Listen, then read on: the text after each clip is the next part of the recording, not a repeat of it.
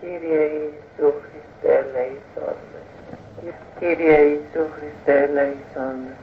Κύριε Ιησού Χριστέ ελέησόν με. Ομιλία Πρωτοχρονιάτικη βραδιά περί μοναχισμού έγινε στο εξωτερικό. Λέγω η γιορτή των Χριστουγέννων επέρασε και σήμερα είναι η περιτομή του Χριστού και του Αγίου Βασιλείου. Αλλά Χριστούγεννα και Πάσχα είναι πάντοτε.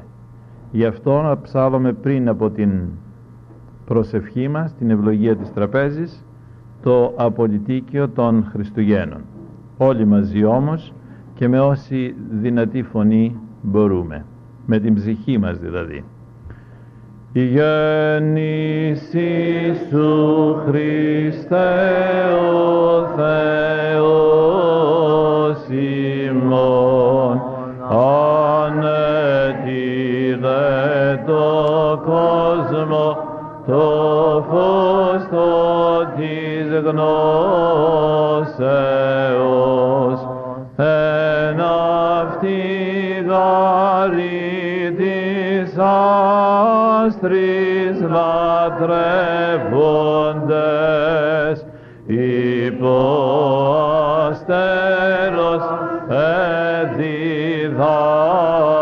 εδιδάσκοντο σε προσκυνήν των ιδίων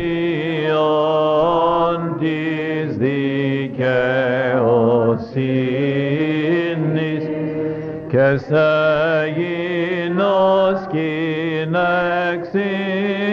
ύψους ανατολήν Κύριε δόξα Σοι.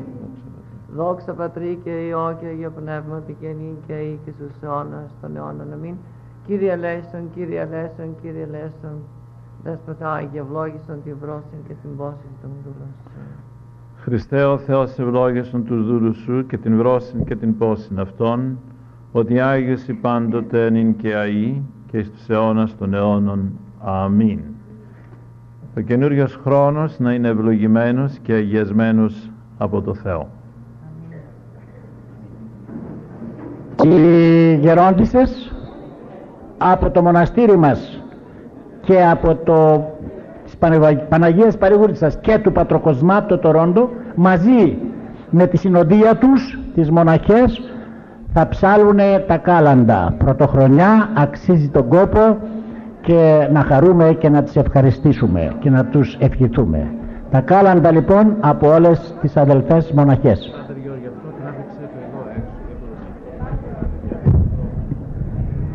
Λάμπρο, ε, λαμπρέ.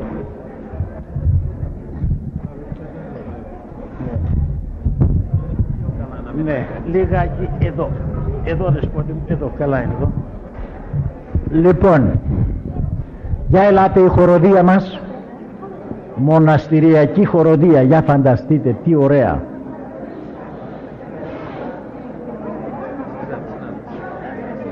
Ελάτε, μην τρεπόσαστε, μην φοβάστε. Σας αγαπάμε εμείς, ελάτε.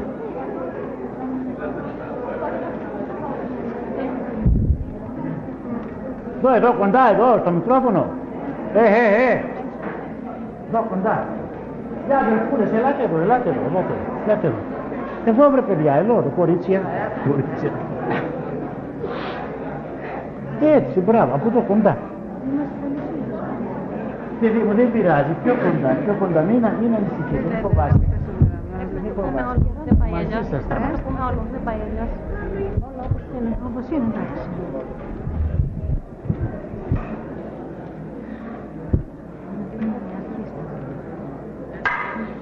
και νέον ετών αλήθεια, την Χριστού περιτομή,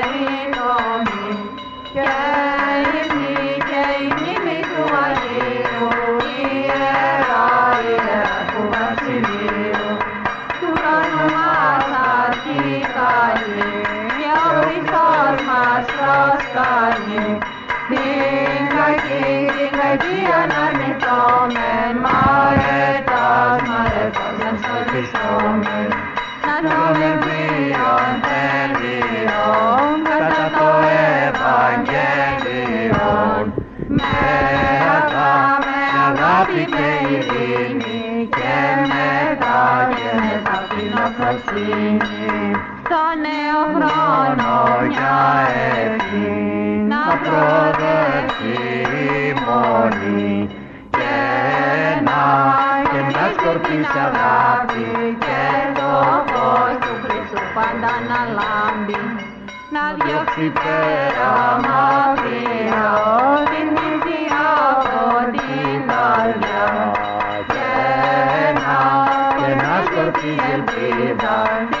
τις ψυχές που ως τώρα δεν την είδαν χρόνια πολλά και ευτυχή με καθαρά κι αγνή ψυχή με χαρά, με χαρά και με υγεία. Και με θήκη και με θεία ευλογία. και του χρόνου.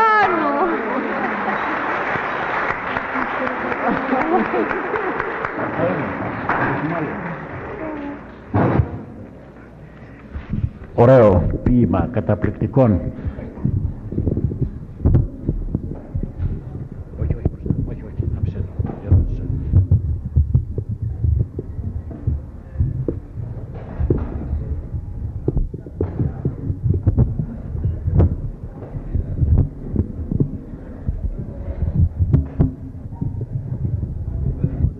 Θα, το- θα το καταφέρω, Λάμπρονο. Σου. Μόνο δεν ξέρω. Άστο, άστο. Για το γέροντα είναι.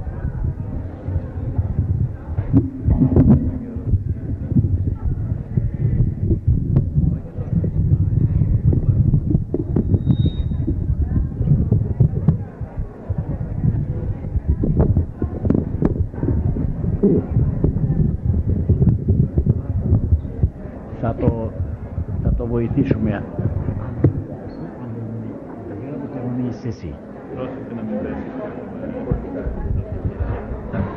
Και τώρα είναι ώρα σας παρακαλώ να καλέσουμε θέλω να καλέσω στο μικρόφωνο το σεβαστό μας γέροντα Πανωσιολογιότατον Εφρέμ ο οποίος θα μας πει λίγα λόγια για την απόψινή βραδιά ή ό,τι άλλο έχει εκείνος προγραμματίσει. Ας τον ακούσουμε. Σεβασμιότατε, γε- ε, σεβαστέ γέροντα, ορίστε παρακαλώ.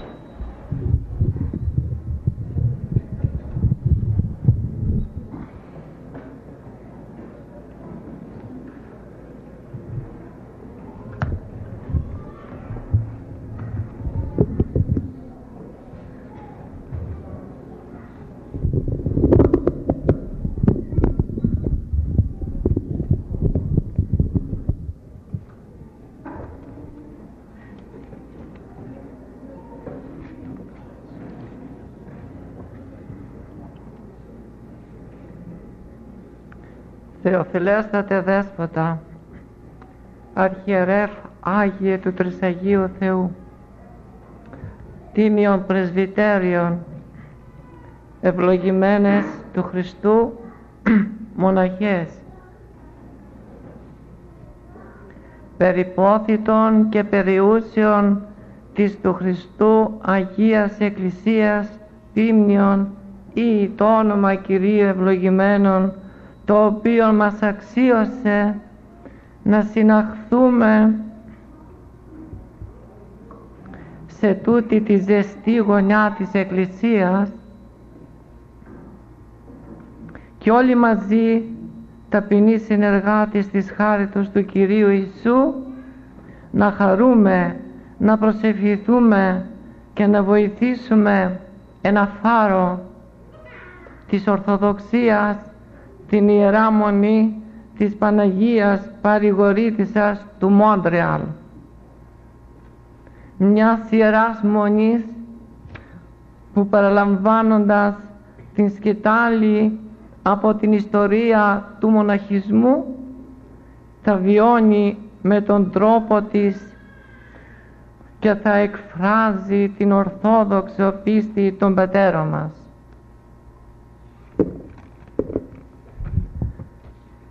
Θέμα ομιλίας στην απόψινή πρωτοχρονιάτικη βραδιά στην αγάπη σας ευλογημένα πλάσματα του Θεού θα έχουμε με την ευλογία του Θεοφιλεστάτου Επισκόπου μας ο μοναχισμός σε μια μαρτυρία της πίστεως.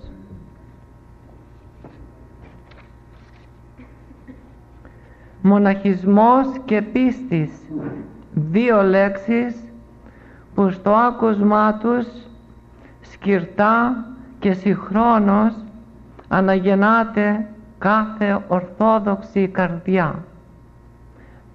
Δύο φράσεις που ενωμένες γερά μεταξύ τους στείνουν βαθιά τα θεμέλια της αγιωτάτης Ορθοδόξου Εκκλησίας μας και συγχρόνως την περιφρουρούν ολοζώντανη και αναλύωτη από τις ποικίλες προσβολές πολλών εξωτερικών και, και εσωτερικών εχθρών.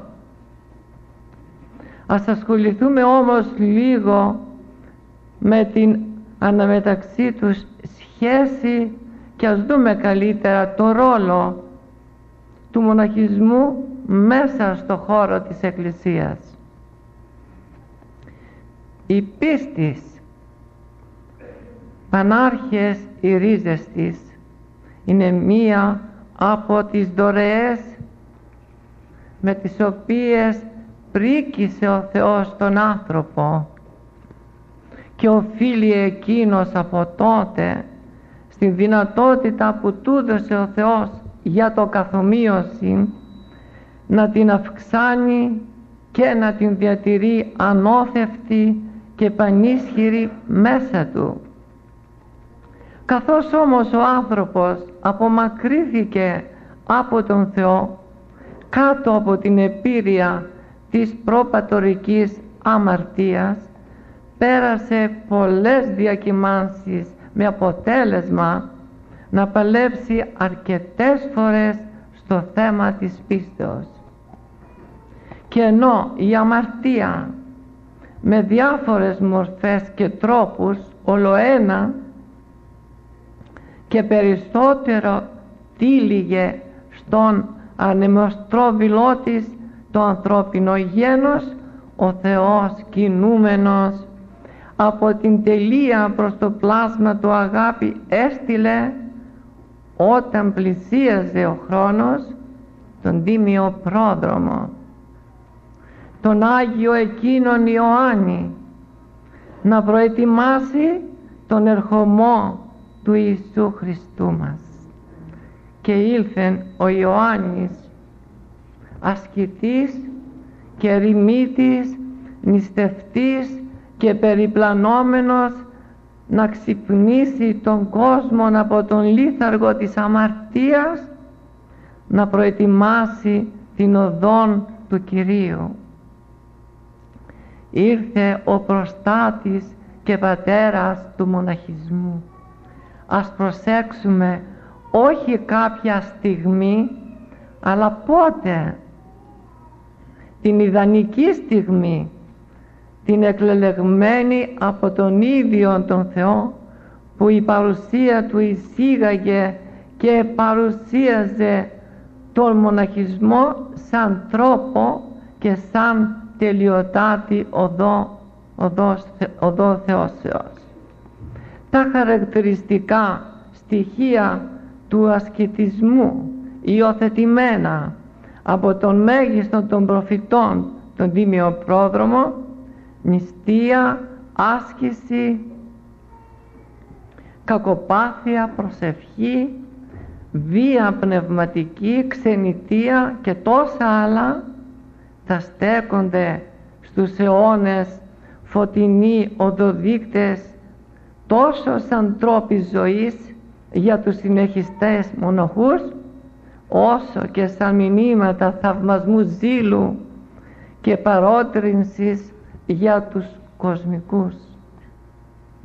και ο Μέγας Ιωάννης αφού έριξε τον σπόρο και υπέδειξε τον τρόπο για να υποδεχθούμε την άκρα συγκατάβαση του Θεού απεσύρθη από τη σκηνή όπως αποσύρεται και κάθε μοναχός για να αποδίδεται η δόξα ολοκληρωτικά στο Θεό.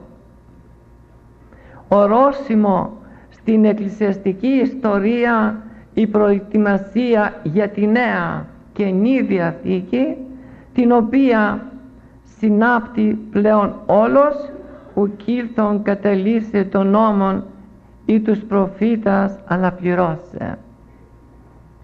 Θα ακούσουμε λίγο αργότερα τα λόγια του ίδιου του Κυρίου Ιησού Χριστού μας και ο ίδιος ο Χριστός μολονότι Θεός χρησιμοποιεί και εκείνος την έρημο με όλες τις απαιτήσεις της πριν τη δημόσια δράση του και όταν αργότερα ο νεανίσκος του Ευαγγελίου ανικανοποίητος από την απάντηση του Κυρίου να τηρεί τον νόμο του ζητεί να του υποδείξει ό,τι καλύτερο και τελειότερο για να πλησιάσει το Θεό.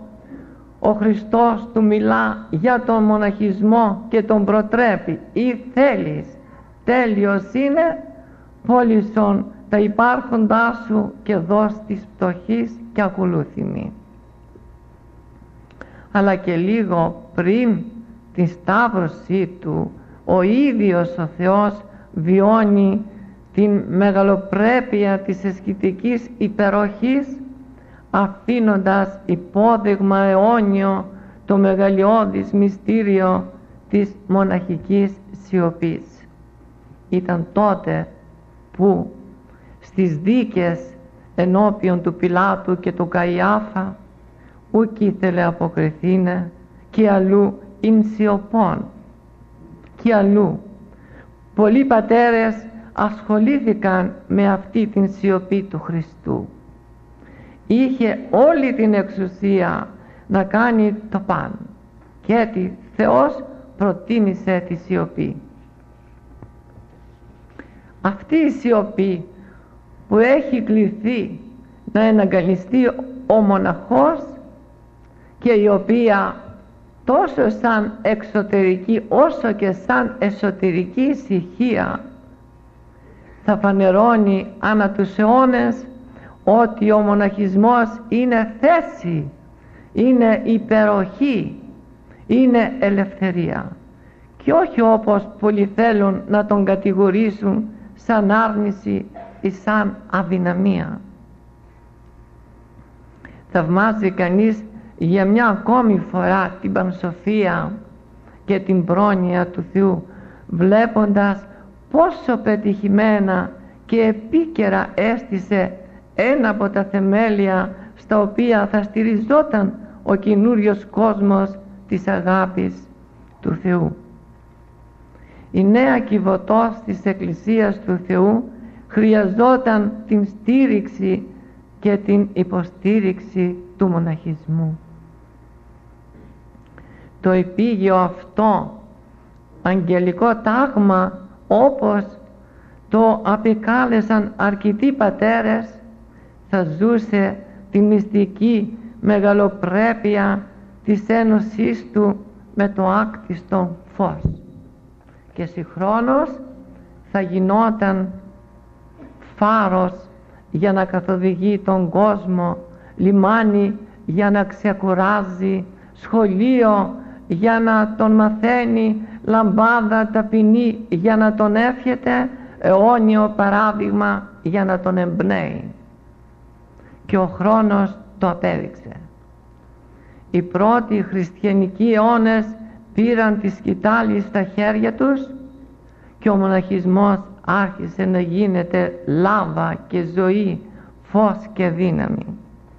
Παράλληλα με τα μαρτύρια των πρώτων χριστιανών αρχίζει και το εκούσιο τη προαιρέσει μαρτύριο των μοναχών και ασκητών γεμίζουν από εκείνους που επιθυμούν και μπορούν Ο μοναχισμός δεν είναι κανόνας.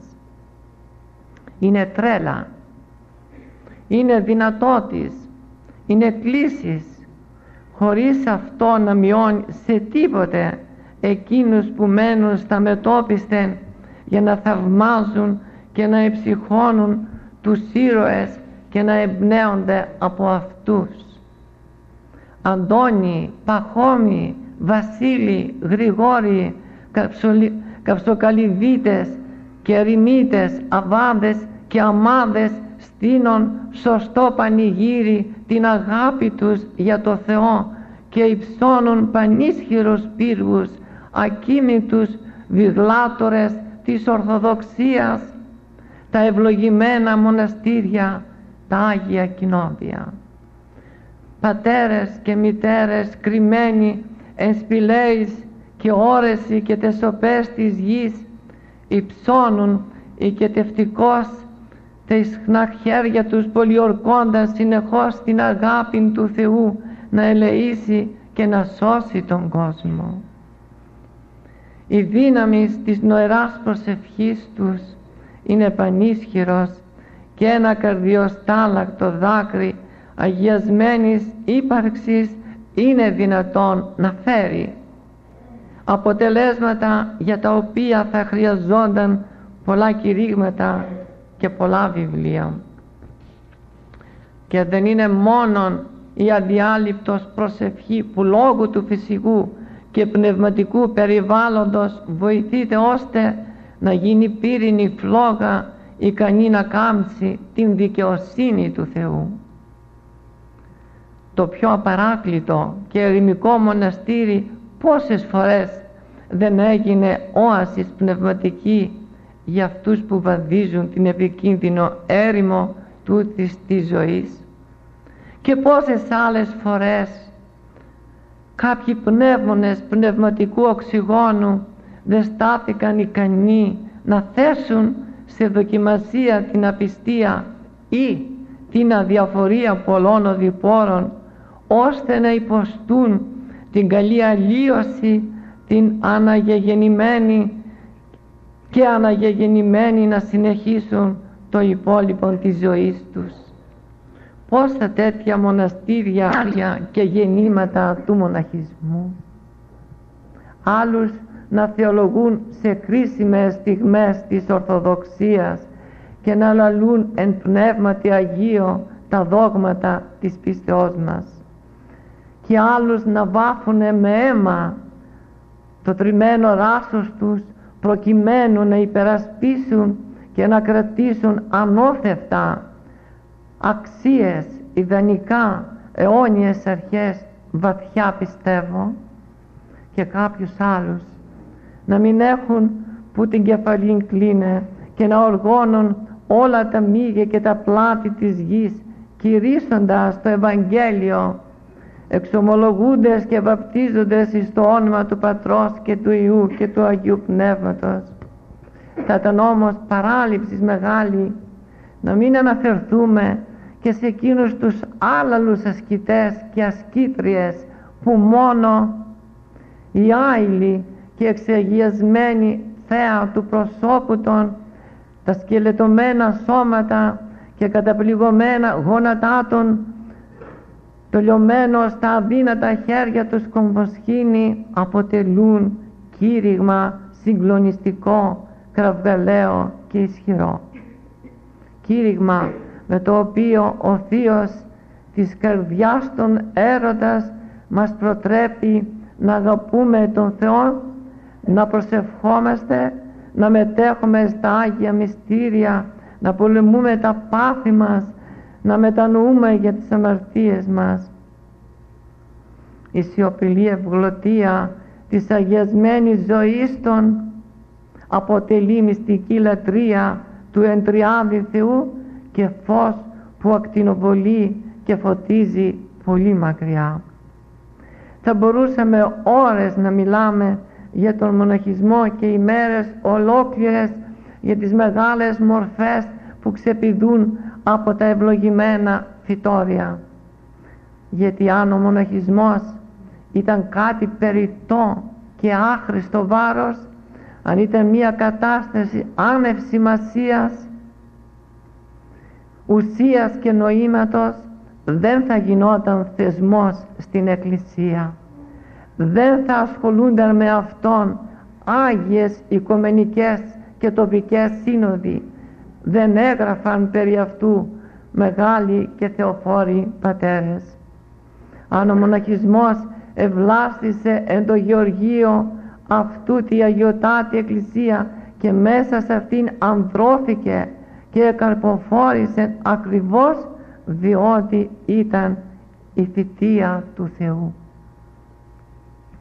Ο μοναχισμός όπως λειτουργήσε και έδρασε και όπως παραδόθηκε σήμερα σε μας αποτελεί τον σκελετό της Ορθοδόξου Εκκλησίας οποιαδήποτε αμφισβήτησης του μοναχισμού από Ορθοδόξου σκοπιάς είναι αδιανόητος και αποτελεί καθαρά θεομαχία διότι δεν μπορούμε να επικρίνουμε ό,τι εκείνη υπό Πνεύματος Αγίου θερουμένη επεκρότησε και ενεγκαλίστη. Ας ευχόμεθα ταπεινά ο Θεός να αναδεικνύει μοναστήρια άξια του προορισμού των και να είναι αντάξια των προκατόχων τους. Μοναχισμός, μία από τις μεγαλύτερες ευλογίες του Θεού προς τον άνθρωπο γιατί είναι πάντα το φρένο προς την κακοδοξία το φάρμακο στην απελπισία το λιμάνι για την σωτηρία το παράδειγμα στην άγνοια. Ο μοναχός λαμβάνοντας το σταυρό και ακολουθώντας το Χριστό πράτων διδάσκει και διδάσκει μεγαλοφωνότατα. Υπεροράν μεν σαρκός παρέρχεται γάρ. Επιμελήστε δε ψυχής πράγματος αθανάτου άραγε είμαστε σε θέση να παρακαλέσουμε θερμά τον Θεό να αναδείξει και στην εποχή μας άγιες μορφές δυνατούς τυλοβάτες της, Ορθοδο... της Ορθοδοξίας οδοδείκτες του ουρανού και σαλπικτές της αιωνιότητος.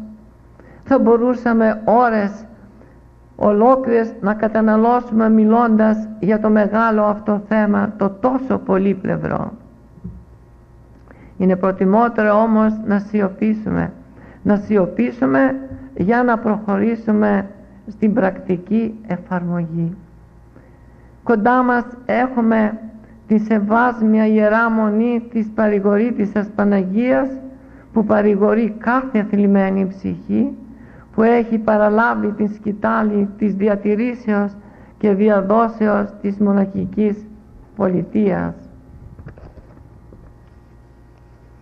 Η συμβολή και η προσευχή όλων μας είναι απαραίτητη. Ήθε ο καλός Θεός διαπεσβειών της Παναγίας παρηγορήτησας και διευχών Αγίων Θεοφιλέστατε Δέσποτα να αναδείξει τούτη τη μικρά κυψέλη του Μόντρεαλ σε ένα πνευματικό πανεπιστήμιο όπου θα εργάζεται η πατερική θεολογία της Ορθοδόξου Εκκλησίας μας. Ας υψώσουμε λοιπόν ταπεινή και σία την φλόγα της καρδιάς μας προς τη μάνα όλων μας. Την γλυκητάτη Παναγία μας να αναστήσει και να αναδείξει όλα τα ευλογημένα κοινόβια του νέου κόσμου φως και πολιτεία επάνω όρους κειμένη εις δόξαν του Πατρός και του Ιού και του Αγίου Πνεύματος. Αμήν.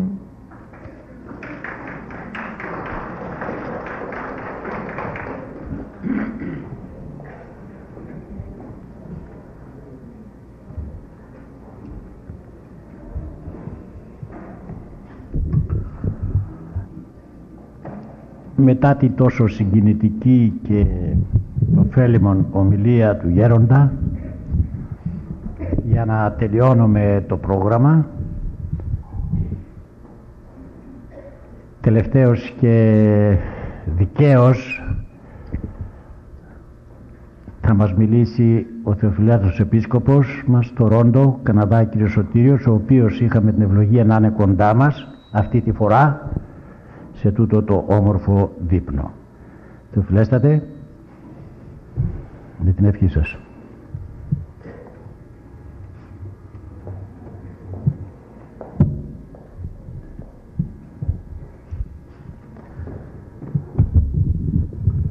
Θα παρακαλούσα να σηκωθούμε όλοι και οι αδελφές μοναχές μαζί με τις γερόντισσες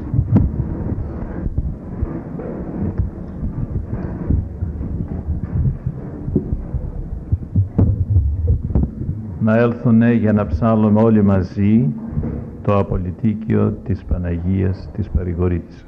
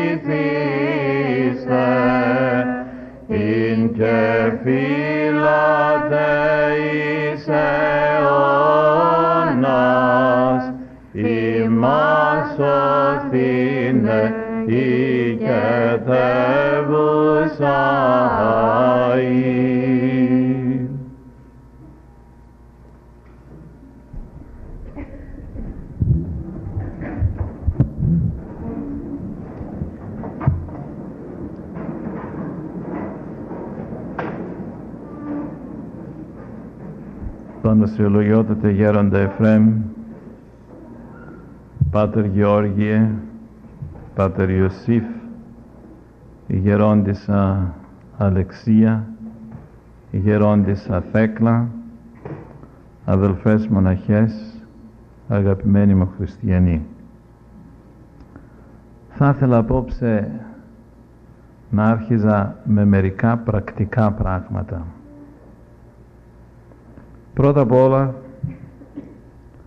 μια και είμαστε στην πρώτη του χρόνου και κλείσαμε το 1994 και μπαίνουμε με τη χάρη του Θεού και την προστασία της Παναγίας μας παρηγορήτησας και τη βοήθεια του Πάτρο Κοσμά και του μαθητού της αγάπης του Αγίου Ιωάννη του Θεολόγου θα ήθελα να θυμηθούμε όλοι μας ότι η πρώτη μας αρετή και ίσως το κορύφωμα των αρετών είναι μαζί με την αγάπη η συγχώρεση των άλλων ανθρώπων και η συγνώμη από τους άλλους ανθρώπους.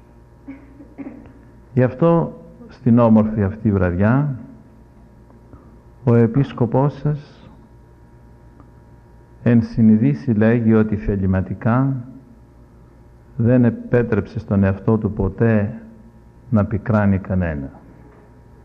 Αν άθελά το έχει πικράνει κάποιος, ζητεί συγγνώμη και δίδει άφεση αμαρτιών σε όλους. Επειδή ξέρω ότι γίνονται και συζητήσεις για το θέμα εδώ στο Μόντρεαλ ενός ιερέως στο Τορόντο και εσείς ξέρετε για ποιον μιλάω θα ήθελα να σας πω ότι την ημέρα των Χριστουγέννων του τηλεφώνησα και του μίλησα με τα ίδια λόγια που μιλάω σε σας απόψε και του είπα και ό,τι και να έχει κάνει και να έχει γράψει και να έχει πει εναντίον μου γνωρίζει ο ίδιος ότι όλα δεν είναι αλήθεια αλλά ο Επίσκοπος τίποτε δεν κρατεί εναντίον του και τον συγχωρεί και εύχεται να του δώσει ο Θεός μετάνοια. Όπως εύχεται ο Επίσκοπος και προσεύχεται να δίδει ο Θεός μετάνοια σε όλους μας γιατί χωρίς μετάνοια κανείς δεν μπορεί να σωθεί. Και με μετάνοια και ο πιο αμαρτωλός θα μπει στον παράδεισο και μερικοί από μας μπορεί αν δεν έχουμε μετάνοια να μείνουμε απ' έξω. Αυτό εννοεί ο Χριστός όταν λέγει ότι επόρνη και η τελώνε προάγωσιν εμάς εις την βασιλεία των ουρανών. Το δεύτερο πράγμα το οποίο θα ήθελα να πω απόψε είναι σήμερον εμού, αύριον ετέρου, ουδέποτε τεινός. Και αναφέρομαι στο μοναστήρι. Σήμερα είναι δικό μας, αύριο είναι αλωνών και ποτέ δεν ανήκει σε κανένα γιατί ανήκει μόνο στο Θεό. Και όσοι από εσάς μερικές φορές σκανδαλίζεστε και θεληματικά ή άθελα αμαρτάνετε που λέτε ότι θα μας πάρει ο Επίσκοπος στο μοναστήρι υπογραμμίζω απόψε ότι σήμερον εμού αύριον εταίρο ουδέποτε τεινός. Το μοναστήρι μας εδώ, ο Πάτροκος μας στο Τορόντο και ο Άγιος Ιωάννης ο Θεολόγος. Σύμφωνα με το ιδρυτικό τους και τους κανονισμούς τους, διοικούνται από τους ηγουμένους, ηγουμένησες, τον ηγούμενο, και το ηγούμενο συμβούλιο και επίσης και τα οικονομικά τους διαχειρίζονται από την ηγουμένη και το ηγούμενο συμβουλιό της. Γι' αυτό το λέγω αυτό είναι γραμμένο στο ιδρυτικό δημοσιεύεται και δημόσια λέγεται και γνωρίζουν οι αδελφές μοναχές και μπορούν να σας πληροφορούν ότι όλα τα υπόλοιπα είναι εκ του πονηρού και όσοι δεν πείθονται το μόνο το οποίο μπορούν να κάνουν είναι να αμαρτάνουν.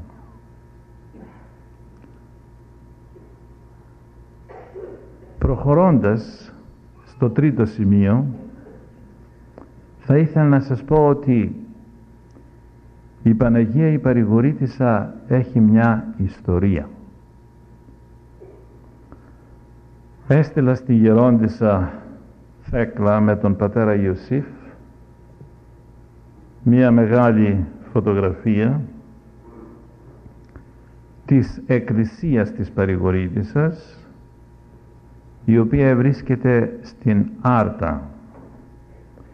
Κτίστηκε στο τέλος του 13ου αιώνος 1270 1280 1290 κάπου εκεί μετά Χριστόν όταν η Άρτα ήταν το δεσποτάτο της Υπήρου πρωτεύουσα του δεσποτάτου της Υπήρου και δεσπότε αυτοκράτορες όπως λέγονται τότε γιατί βλέπετε η Βυζαντινή Αυτοκρατορία μοιράστηκε σε μικρότερες αυτοκρατορίες.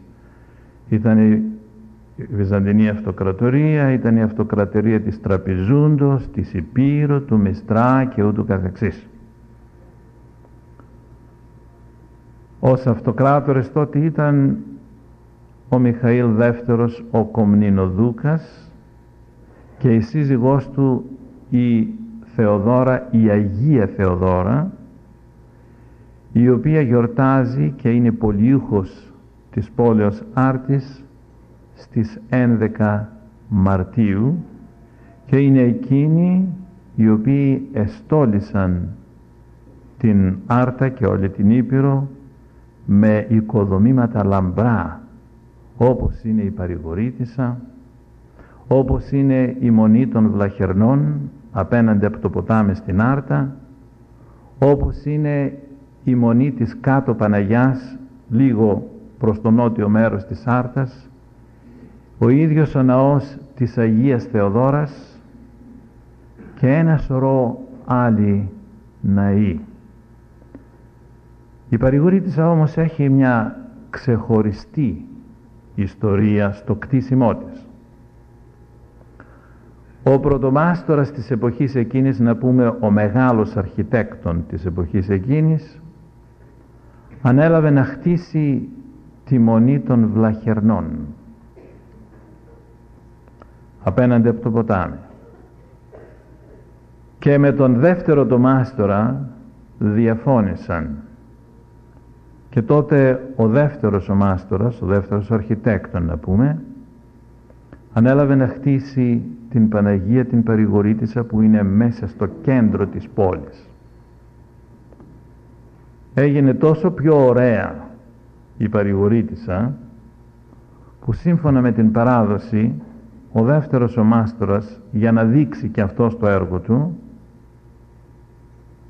εκάλεσε τον πρωτομάστορα και ανεβήκανε πάνω στη σκεπή για να θαυμάσουν την ωραία εκκλησιά που χτίστηκε. Αλλά ο πρωτομάστορας ζήλεψε τόσο πολύ που έσπρωξε το δεύτερο μάστορα για να πέσει από τη στέγη εκείνος τον κράτησε από το χέρι και γλιτώσανε και οι δύο με τη χάρη της Παναγίας μας. Λέγω αυτή την ιστορία γιατί θέλω να σας πω ότι μέσα στο δεσποτάτο της Υπήρου η παρηγορήτησα ήταν και είναι ο περικαλέστερος Ιερός Ναός και είναι τεράστιος ναός. Δυστυχώς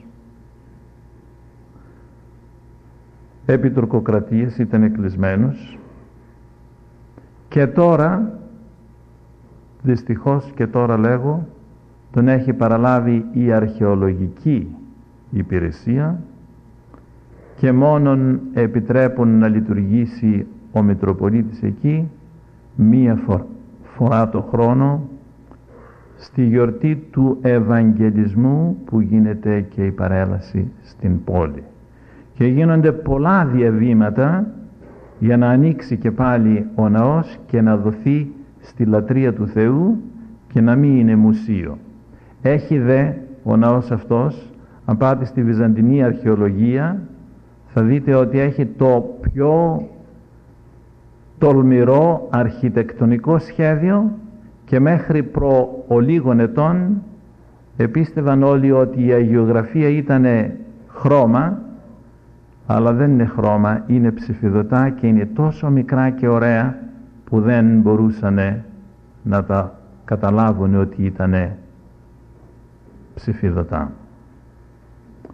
Ελπίζω ότι σιγά σιγά γιατί έχουν κουραστεί οι γερόντισες και οι αδελφές μοναχές να με ακούνε να λέγω σιγά σιγά εφύτευεν αγάλια αγάλια φύτευε αμπελουργός αμπέλι και αγάλια αγάλια γίνεται η αγουρίδα μέλι. Σιγά σιγά ξεκινήσαμε τα μοναστήρια, αγοράσαμε αυτά τα οποία αγοράσαμε, χρωστάμε χρήματα γι' αυτά δεν πειράζει όλα θα γίνουνε και ελπίζω ότι θα κτιστεί περικαλής ναός της Παναγίας που μαζί με τον Πάτρο Κοσμά και τον Άγιο Ιωάννη το Θεολόγο θα είναι τα κοσμήματα τα διαμάντια στο στέμα της Εκκλησίας μας στον Καναδά. Και τώρα θα ήθελα να προχωρήσω σε ένα τέταρτο θέμα. Θα επαναλάβω αυτό το οποίο είπα προχθές το τραπέζι το οποίο είχαμε στο Τορόντο για τον Πάτρο Κοσμά. Όταν ξεκινήσαμε στη σκέψη να κάνουμε τα μοναστήρια, μία και μοναδική ήταν η σκέψη. Δεν είναι δυνατόν μια εκκλησία νέα όπως είναι ο Καναδάς με τις λίγες υπάρχουσες κοινότητες οι οποίες ήτανε προχωρήσαμε από 22 τις κάναμε 74 προχωρήσαμε μπροστά στο κοινωνικό έργο και στη δράση με κοινωνικές υπηρεσίες με γυροκομεία με σπίτια για τους αστέγους με σπίτια για αυτούς οι οποίοι δεν έχουν αρκετά χρήματα και πρέπει να υποστηρίζονται από τις κυβερνήσεις με την εφημερίδα μας την οποία πιστεύω όλοι σας την παίρνετε με το τηλεοπτικό μας πρόγραμμα με τη δράση στην νεολαία και όλα τα υπόλοιπα. Αλλά αυτή η δράση για την εκκλησία μας η οποία είναι η κυβωτός. Είναι το πλοίο το οποίο πρέπει να μεταφέρει τους χριστιανούς στους ουρανούς στο πατρικό τους ουράνιο σπίτι. Δεν μπορεί η βάρκα αυτή το πλοίο αυτό να προχωρήσει με ένα κουπί μόνο με τη δράση την κοινωνική. Έπρεπε να έχει και την πνευματικότητα και την προσευχή. Γι' αυτό έπρεπε να γίνουν τα μοναστήρια μας. Και όπως έλεγα προχθές λέω και πάλι εδώ πάρτε μια βάρκα με ένα κουπί και αρχίστε να χτυπάτε το κουπί και θα δείτε τι θα συμβεί. Θα φέρνετε γύρω στο ίδιο το μέρος Εάν χτυπήσετε το αντίθετο κουπί θα, φέρετε, θα φέρνετε γύρω προς την αντίθετη κατεύθυνση. Εάν όμως το κουπί της δράσης και το κουπί της προσευχής τα χτυπήσετε μαζί και αριθμικά θα δείτε ότι θα προχωρείτε κατευθείαν μπροστά για τη Βασιλεία του Θεού. Και σαν επίσκοπος σε αυτή την νεοσύστατη εκκλησιά του Καναδά νόμισα πως είχα υποχρέωση και καθήκον να προχωρήσω με την εκκλησιά μας το πλοίο αυτό που να έχει δυο κουπιά και να είναι όπως ο αετός που θέλει να πετάξει στα σύννεφα και φυσικά με μια φτερούδα δεν μπορεί να πετάξει. Γι' αυτό η κοινωνική μας δράση είναι η μία η φτερούδα, το ένα το κουπί. Και η πνευματική μας ζωή και η προσευχή μας στα μοναστήρια είναι η δεύτερη φτερούδα του αϊτού, το δεύτερο κουπί της βάρκας. Και είμαι ευγνώμων στον Τρισάγιο Θεό, ευγνώμων στον Πατέρα Εφραίμ, ευγνώμων στις γερόντισες και στις αδελφές και στον πατέρα Ιωσήφ και στους μοναχούς. Αλλά ευγνώμων περισσότερο από όλους, όχι από το Θεό σε εσάς που είστε τα πιστά τέκνα της Εκκλησίας. Όλοι μας έχουμε τα δικά μας και τα τροτά μας ουδής τέλειος, ουδής αναμάρτητος Όποιος το σκεφτεί αυτό ότι είναι τέλειος και αναμάρτητος είναι ο πιο αμαρτωλός. Αλλά παρόλα τα ελαττωματά μας και τα προβλήματά μας έχουμε αυτή την αγάπη για το μοναχισμό για την Εκκλησία μας γενικά, για το Χριστό. Γιατί ο Χριστός είναι η κεφαλή της Εκκλησίας. Εμείς όλοι είμαστε τα μέλη της Εκκλησίας. Χθες που ερχόμουν από το Τορόντο διάβαζα στο αεροπλάνο ένα βιβλίο του πατρός Ιουστίνου Πόποβιτς. Μια φορά ερχόμουν από την Ελλάδα και νομίζω συνταξιδεύαμε με τον κύριο Πρέκα και διάβαζα ή εκείνη τη φορά ή κάποια άλλη φορά το βιβλίο του πατρός Ιουστίνου Πόποβιτς ο Άγιος Σάβας και ο, ο Άγιος Σιμεών και συνεχώς έτρεχαν δάκρυα στο πρόσωπό μου. Και κάποια φορά που εδώ στην αδελφότητα Απόστολος Παύλος μου δώσανε το βιβλίο Άγιος Σιλουανός το Σταυρού μάλιστα συγγνώμη. Ε, είπα δεν είμαι Πάπας. Τους είπα να βρούνε το βιβλίο αυτό του πατρός Ιουστίνου Πόποβιτς και δεν ξέρω αν το βρήκατε. Όχι πρέπει να το βρείτε διότι είναι το καλύτερο βιβλίο που υπάρχει το βιβλίο του πατρός Ιουστίνου Πόποβιτς για τον Άγιο Σάβα και τον Άγιο Σημειών τους Σέρβους Βασιλείς Αγίους. Διάβαζε λοιπόν λέγω ένα άλλο βιβλίο χθες του πατρός Ιουστίνου Πόποβιτς και έβλεπα εκεί με πολύ θαυμασμό πως λέγει ο παπισμός και ο προτεσταντισμός πράγματα τα οποία σας τα έχω πει παλαιότερα αλλά όχι τόσο ξεκάθαρα έχουν απογυμνώσει τον άνθρωπο από τον θεάνθρωπο σας είπα πριν ότι ο Χριστός είναι η κεφαλή της Εκκλησίας και αυτό πρέπει να το νιώσουμε όλοι μας και πρώτος ο Επίσκοπος. Τη στιγμή που η Ρώμαια Καθολική Εκκλησία έχει διορίσει βικάριο αντιπρόσωπο του Χριστού πάνω στη γη λέγει ο πατήρ Ιωστίνος Πόποβιτς τότε έδιωξε το Χριστό από τη γη και τον έστειλε πίσω στους ουρανούς. Ο Χριστός είναι η κεφαλή. Εμείς είμαστε τα μέλη του σώματος όλοι μας και πρέπει να το νιώθουμε αυτό μέχρι το μελούδι των οστέων μας.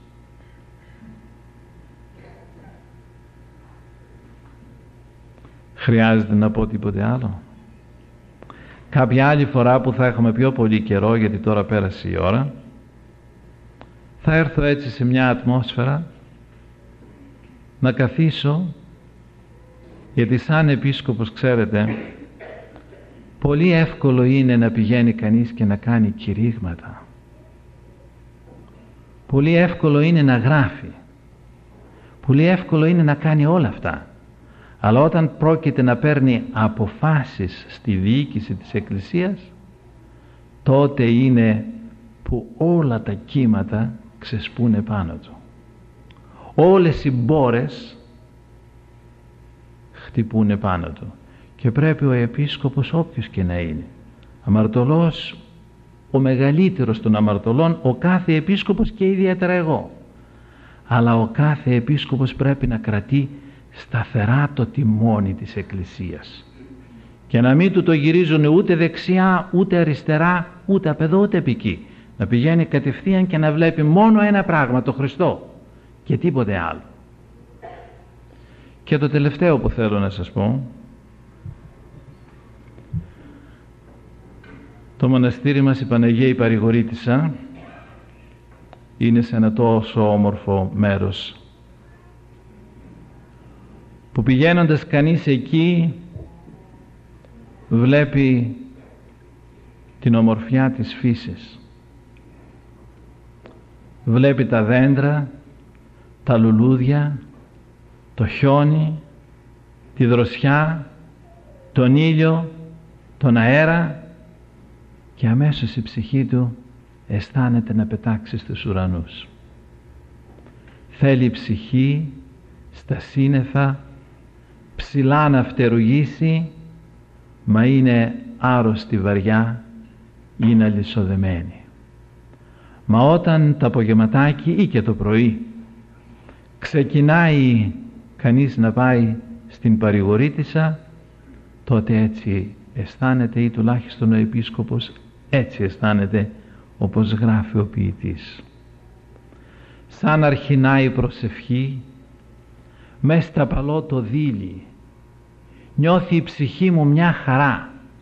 Ανίποτη μεγάλη. Πως ήρθε η ώρα υποθητή να σου μιλήσω πάλι.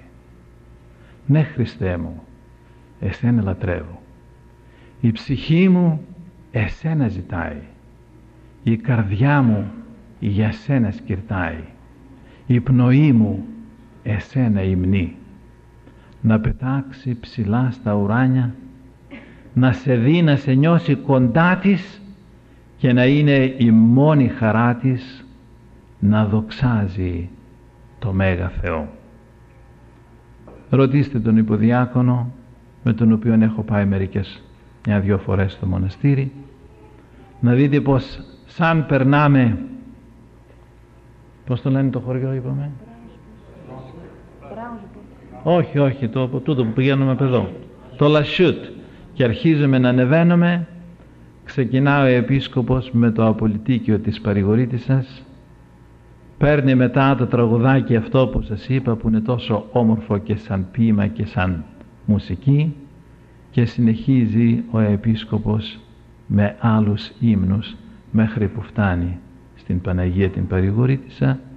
Και αμέσως εκεί αναγαλιάζει η ψυχή του. Και είμαι σίγουρος ότι και εσείς αισθάνεστε και κάμνετε το ίδιο. Και σας παρακαλώ θυμάστε τι είπε ο ποιητής κλείσε μέσα στην ψυχή σου την Ελλάδα και θα αισθανθείς κάθε είδους μεγαλείο.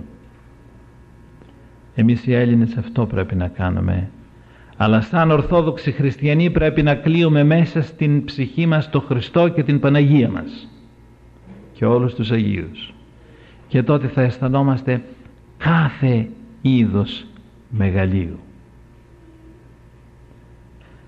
Παρακαλώ ξανά τις γερόντισες και τις αδελφές να έλθουν για να ψάλουμε το απολυτίκιο και της Παναγίας της Παρηγορήτησας και του Πάτρο Κοσμά και του Αγίου Ιωάννου του Θεολόγου και έτσι να κλείσουμε τη βραδιά μας όμορφα. Και μετά επειδή μερικοί που ήρθανε να πάρουν τις εικόνες που έτυχαν εδώ μου είπαν ότι ήθελαν να προσφέρουν κάτι για την Παναγία μας. Δεν πιστεύω ότι ήταν στο πρόγραμμα να κάνουμε έρανο αλλά όσοι θα ήθελαν να προσφέρουν κάτι μπορούν να το προσφέρουν χωρίς να το ζητήσουμε εμείς.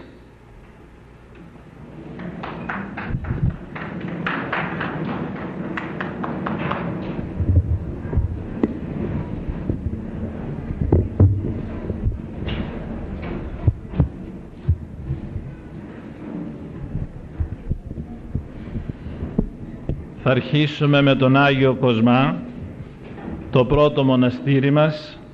Θα συνεχίσουμε με τον Άγιο Ιωάννη το Θεολόγο και να έρθει και ο πατήρ Ιωσήφ να μας βοηθήσει και όλοι όσοι το ξέρουν και θα τελειώσουμε με την Παναγία την Παρηγορήτησα. Ορθόδοξον των στήλων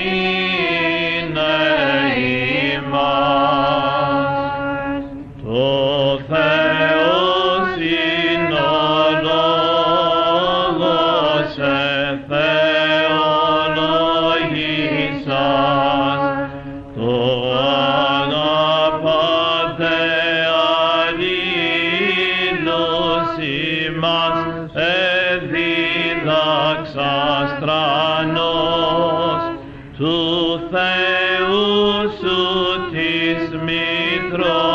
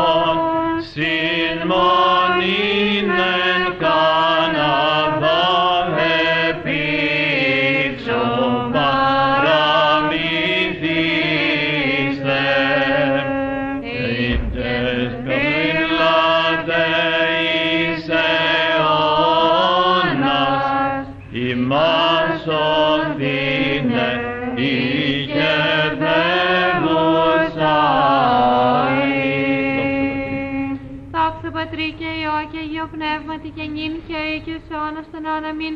Κύριε Λέησον, Κύριε Λέησον, Κύριε Λέησον, Δεσποτάγι ευλόγησον.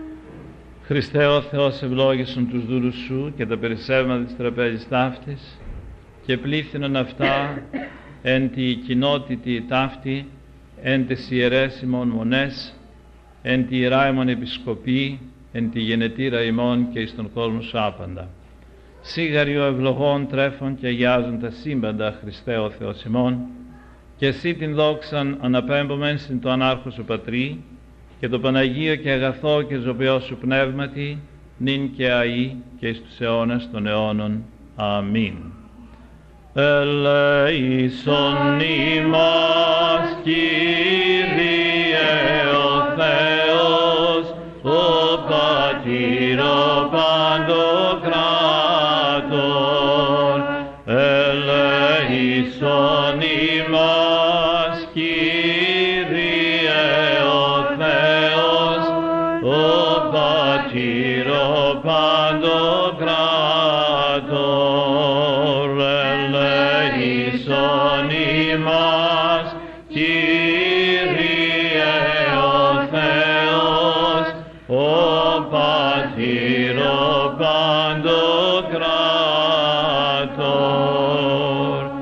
Η χάρη του Κυρίου ημών Ιησού Χριστού και η αγάπη του Θεού και Πατρός και η κοινωνία του Αγίου Πνεύματος ή με τα πάντων ημών. Η επόρ του Αγίου Δεσπότη ημών, Κύριε Ιησού Χριστέ ο Θεός, ελέησον και σώσον ημάς. Αμήν. Κύριε Ιησού Χριστέ, ελέησόν με.